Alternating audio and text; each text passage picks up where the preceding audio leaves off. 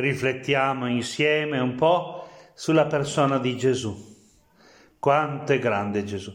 Già solo il primo passo di questo Vangelo di Marco ci fa vedere che il più grande profeta di Israele, Giovanni Battista, non si considera degno di chinarsi a sciogliere i legacci dei suoi sandali.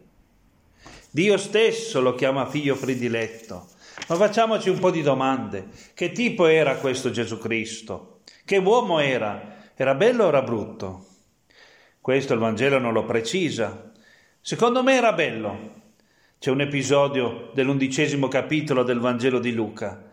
Gesù sta parlando alla folla, all'improvviso una donna, lanciando un grido di entusiasmo, dice, Beato il grembo che ti ha portato e il seno che ti ha nutrito. Gesù le rimprovera di trascurare la parola di Dio per soffermarsi sulla sua bellezza Beati quelli che ascoltano la parola di Dio. Com'era lo sguardo di Gesù? Aveva due splendidi occhi. Lo sguardo di Gesù colpiva chi lo incontrava. I Vangeli, soprattutto quello di Marco, parlano spesso del suo sguardo, penetrante su Simone, che gli viene presentato dal fratello, affettuoso sul giovane ricco, quello che poi se ne va perché lui gli dice di lasciare tutto e seguirlo, di simpatia su Zaccheo, il capo dei pubblicani, gli esattori delle imposte che rubavano, che lo guardava stando appollaiato su un albero, e ancora di tristezza sull'offerta dei ricchi, di sdegno su quel che avveniva nel Tempio, di dolore per chi lo tradisce. Insomma, il suo sguardo era uno sguardo che parlava. Gesù era un tipo timido o un tipo deciso? Lo sguardo di Gesù faceva capire come lui avesse le idee chiare, molto chiare. Quando parlava non diceva forse, secondo me, mi pare, e non aveva peli sulla lingua neanche con i potenti. Si veda quando dà della volpe al re Erode. Gesù andava sempre d'accordo con gli amici. Una delle cose più belle di Gesù è che era un uomo libero, anche dai suoi amici. Quando San Pietro fa la sua professione di fede, Gesù gli fa un panegirico mai dedicato ad un uomo. Tanto che San Pietro probabilmente si ringalluzzisce, comincia a pensare in grande. Ma quando Gesù gli annuncia che il suo destino è quello di essere mandato a morte, e Pietro, che già si sente primo ministro del regno di Dio, lo prende per un braccio e lo rimprovera, Gesù neanche lo guarda, lo tratta malissimo. Va dietro me, Satana. Tu non pensi alle cose di Dio, ma alle cose degli uomini. Niente di male per un amico, no? Gesù andava sempre d'accordo con i parenti. Con i parenti poi certe volte era anche peggio.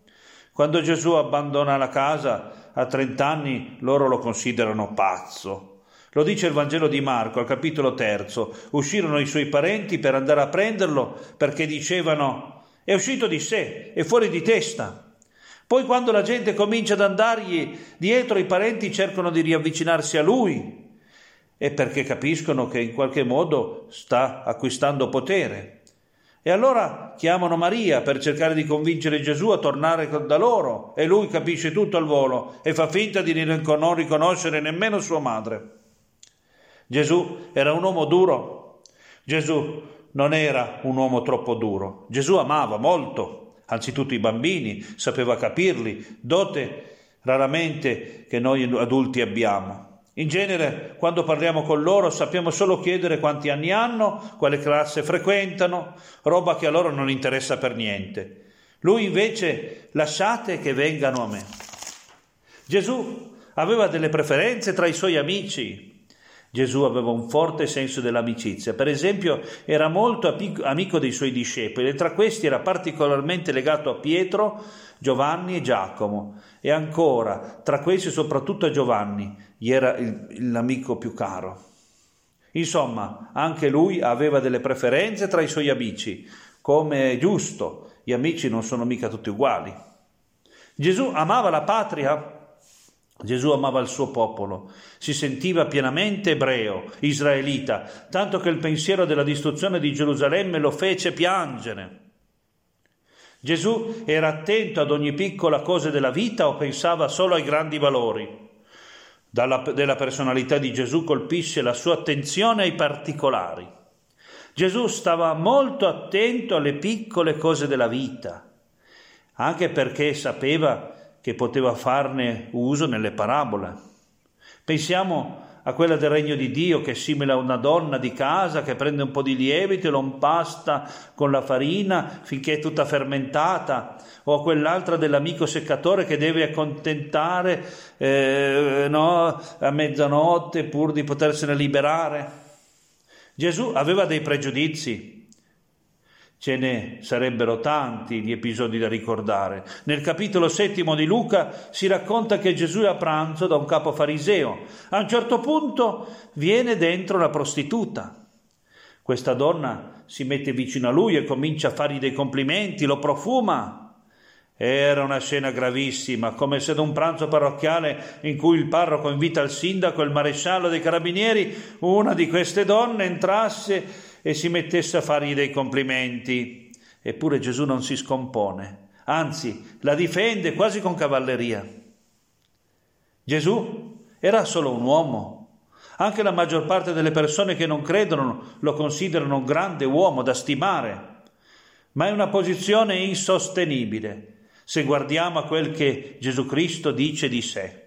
Esempi, si definisce figlio dell'uomo, ed era il titolo usato dalle profezie di Daniele per indicare un personaggio misterioso che sarebbe venuto dal cielo e che avrebbe posto fine alla storia. E con questo Gesù evoca la sua origine celeste e la sua definitività. Poi dice di essere più grande di Davide e Davide era il re ideale, l'ideale della monarchia, della regalità per gli ebrei. Ma la cosa forse più seria la dice nel discorso della montagna, beati i poveri e via dicendo, ricordate? Beh, in, discorso, in questo discorso dice tra l'altro avete udito che fu detto agli antichi non uccidere, invece io vi dico, ma io vi dico, pensateci bene, con questa frase Gesù corregge la rivelazione di Dio e rivendica a sé anche il potere di giudicare l'uomo. E chi può farlo se non uno che si crede Dio? E le altre cose che raccomanda, chi dà la vita per me la troverà. Oh, dare la vita per uno che non è, non è mica uno scherzo. E ancora, dà da mangiare al tuo fratello perché lo vedi in me. Oppure, prima che Abramo fosse, io sono. Oppure, ti sono perdonati i peccati. Ma chi può perdonare i peccati se non Dio solo, dicono i farisei. Il fatto è che Gesù sarà pure un grande uomo, un uomo eccezionale, ma soprattutto è Dio, è il figlio di Dio, non come lo siamo tutti noi, come lo sono tutte le creature. Lui è il figlio proprio, letteralmente, l'unigenito.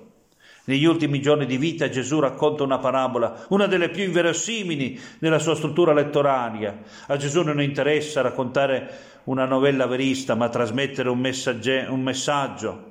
È la parabola dei vignaioli infedeli e omicidi che occupano il terreno del padrone senza dargli niente in cambio.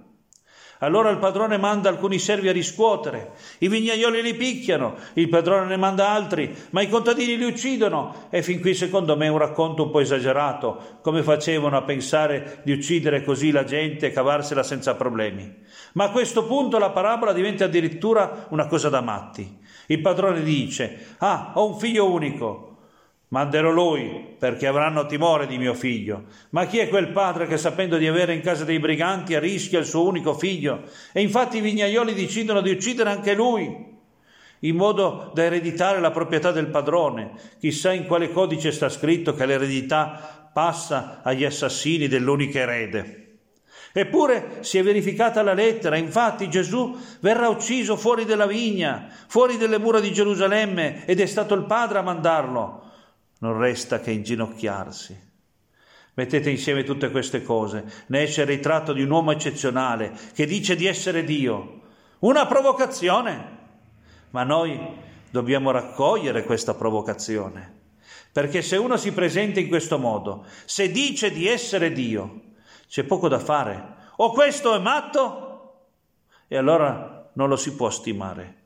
Oppure è vero quello che dice, e allora bisogna inginocchiarsi. Non basta mica dire un grande uomo.